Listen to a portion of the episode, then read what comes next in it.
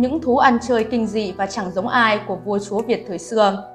Lịch sử Việt Nam đã ghi chép lại nhiều vị vua ăn chơi, tham lam, tàn bạo, hưởng thụ cuộc sống xa hoa mà không chăm lo tới đời sống khổ sở của nhân dân.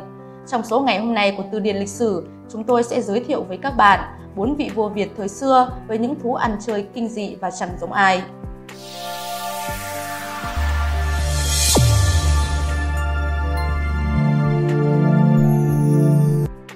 Mặc kệ dần khốn khổ, Lý Cao Tông thành Phật thủ.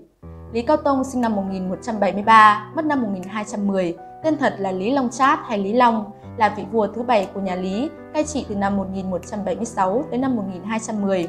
Theo sử sách, khi còn nhỏ, ông là người ngoan ngoãn hiền lành. Xong, khi lớn lên cầm quyền trị nước, lại trở thành một kẻ ham chơi, tiêu phí sản nghiệp quốc gia cho những thú vui vô bổ.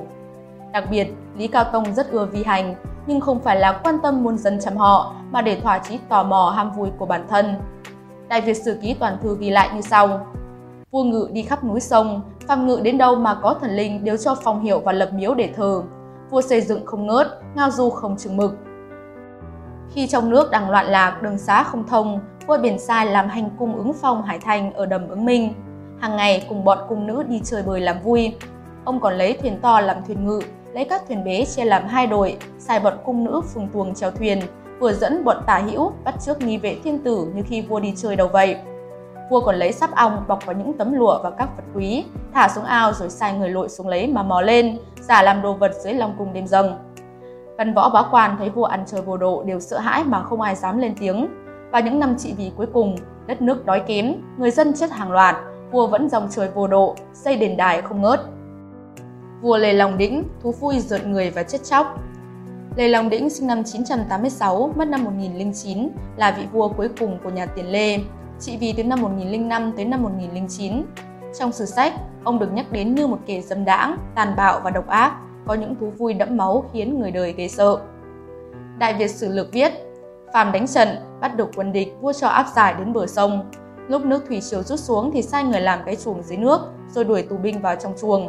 Khi nước thủy triều dâng lên, tù binh ngộp hơi thì há miệng ra rồi uống nước mà chết. Ông còn bắt tù nhân trèo lên cây cao rồi sai người ở dưới chặt cây đi.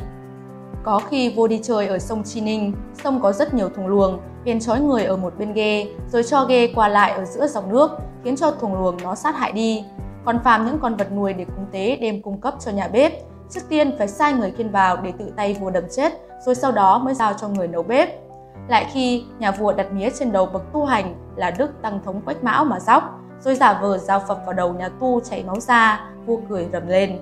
Hoặc đêm đến vua sai người làm thịt mèo để cho các tướng vương sơi, ăn xong vua đem đầu mèo bày ra, các tướng vương nhìn thấy đều mửa mốc mửa tháo. Mỗi khi đến buổi trầu thì ông sai những tên hề ra nói leo lèo luồn mồm để làm khỏa lấp lời những ai bầm bạch về chính sự.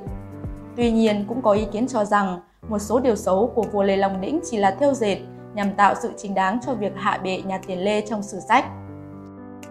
Một kiếp đỏ đen của vua Trần Dụ Tông Trần Dụ Tông sinh năm 1336, mất năm 1369, tên thật là Trần Hạo, là vị vua thứ bảy của nhà Trần, cai trị từ năm 1341 tới năm 1369. Ông được sử sách ghi nhận là một vị vua chỉ khoái hưởng lạc, dẫn nền chính trị xa sút và nhân dân đói khổ lầm than. Vào giai đoạn cuối của nhà Trần, nạn cờ bạc rượu chè diễn ra liên miên. Đến đời Trần Dụ Tông thì tệ nạn đã tràn vào cả cung đình và chính nhà vua là người đã cổ suý cho điều này. Theo Đại Việt Sử Ký Toàn Thư, vua Trần Dụ Tông đã cho gọi các nhà giàu trong nước vào cung đánh bạc làm vui. Một tiếng bạc đặt tới 300 quan tiền, 3 tiếng thì đã giàu ngàn quan rỗi. Quan lại như hành khiển Trần Khắc Trung cùng học sĩ Nguyễn Sĩ Cố đánh bạc, có khi đến 2-3 ngày, đêm này qua đêm khác, cùng ngồi ngay ở bàn mà ăn cháo không nghỉ lúc nào. Được thua chỉ một hai quan tiền mà dụng tâm rất khổ. Sử gia thời Lê Phan phú Tiền đã phê phán thú vui này của vua Trần Dụ Tông như sau. Dụ Tông công nhiên làm bậy, gọi những người giàu vào cùng đánh bạc, rồi sai người trong nước bắt trước cái giờ ấy, không thể ngăn cấm được nữa. Cuối cùng vì tệ đánh bạc mà mất nước. Bên cạnh thú cờ bạc, vua Trần Dụ Tông còn có các thú chơi xa xỉ mà các sử gia đương thời nhận xét là vua phương Bắc ăn chơi cũng không bằng. Đó là xây vườn nuôi chim thú, chờ nước biển đổ xuống hồ để nuôi các thứ hải vật như đồi mồi, cua, cá biển. Lý Thần Tông mê đắm siêu tầm sinh vật lạ.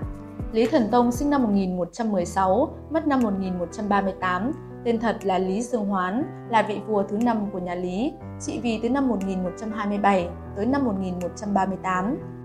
Đại Việt Sử Ký Toàn Thư đề cập đến chuyện này như sau.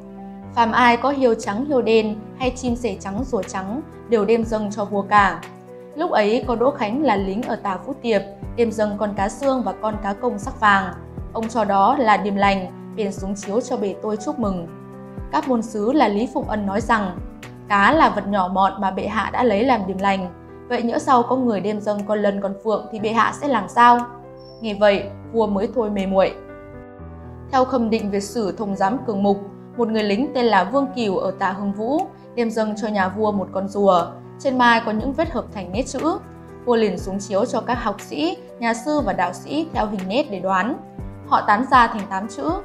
Thiên thư hạ thị, thánh nhân vạn tuế. Sách trời bảo cho biết rằng thánh nhân nhằm nịnh nhà vua.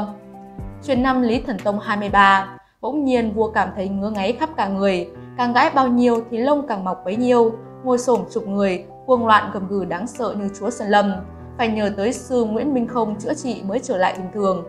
Người ta thắc mắc rằng không rõ chuyện hóa hổ của vua có liên quan gì tới niềm đam mê muông thú hay không. Cảm ơn các bạn đã xem video, nhớ nhấn like và đăng ký kênh Từ điển lịch sử để đón xem nhiều video hấp dẫn tiếp theo nhé. Còn bây giờ, xin chào và hẹn gặp lại!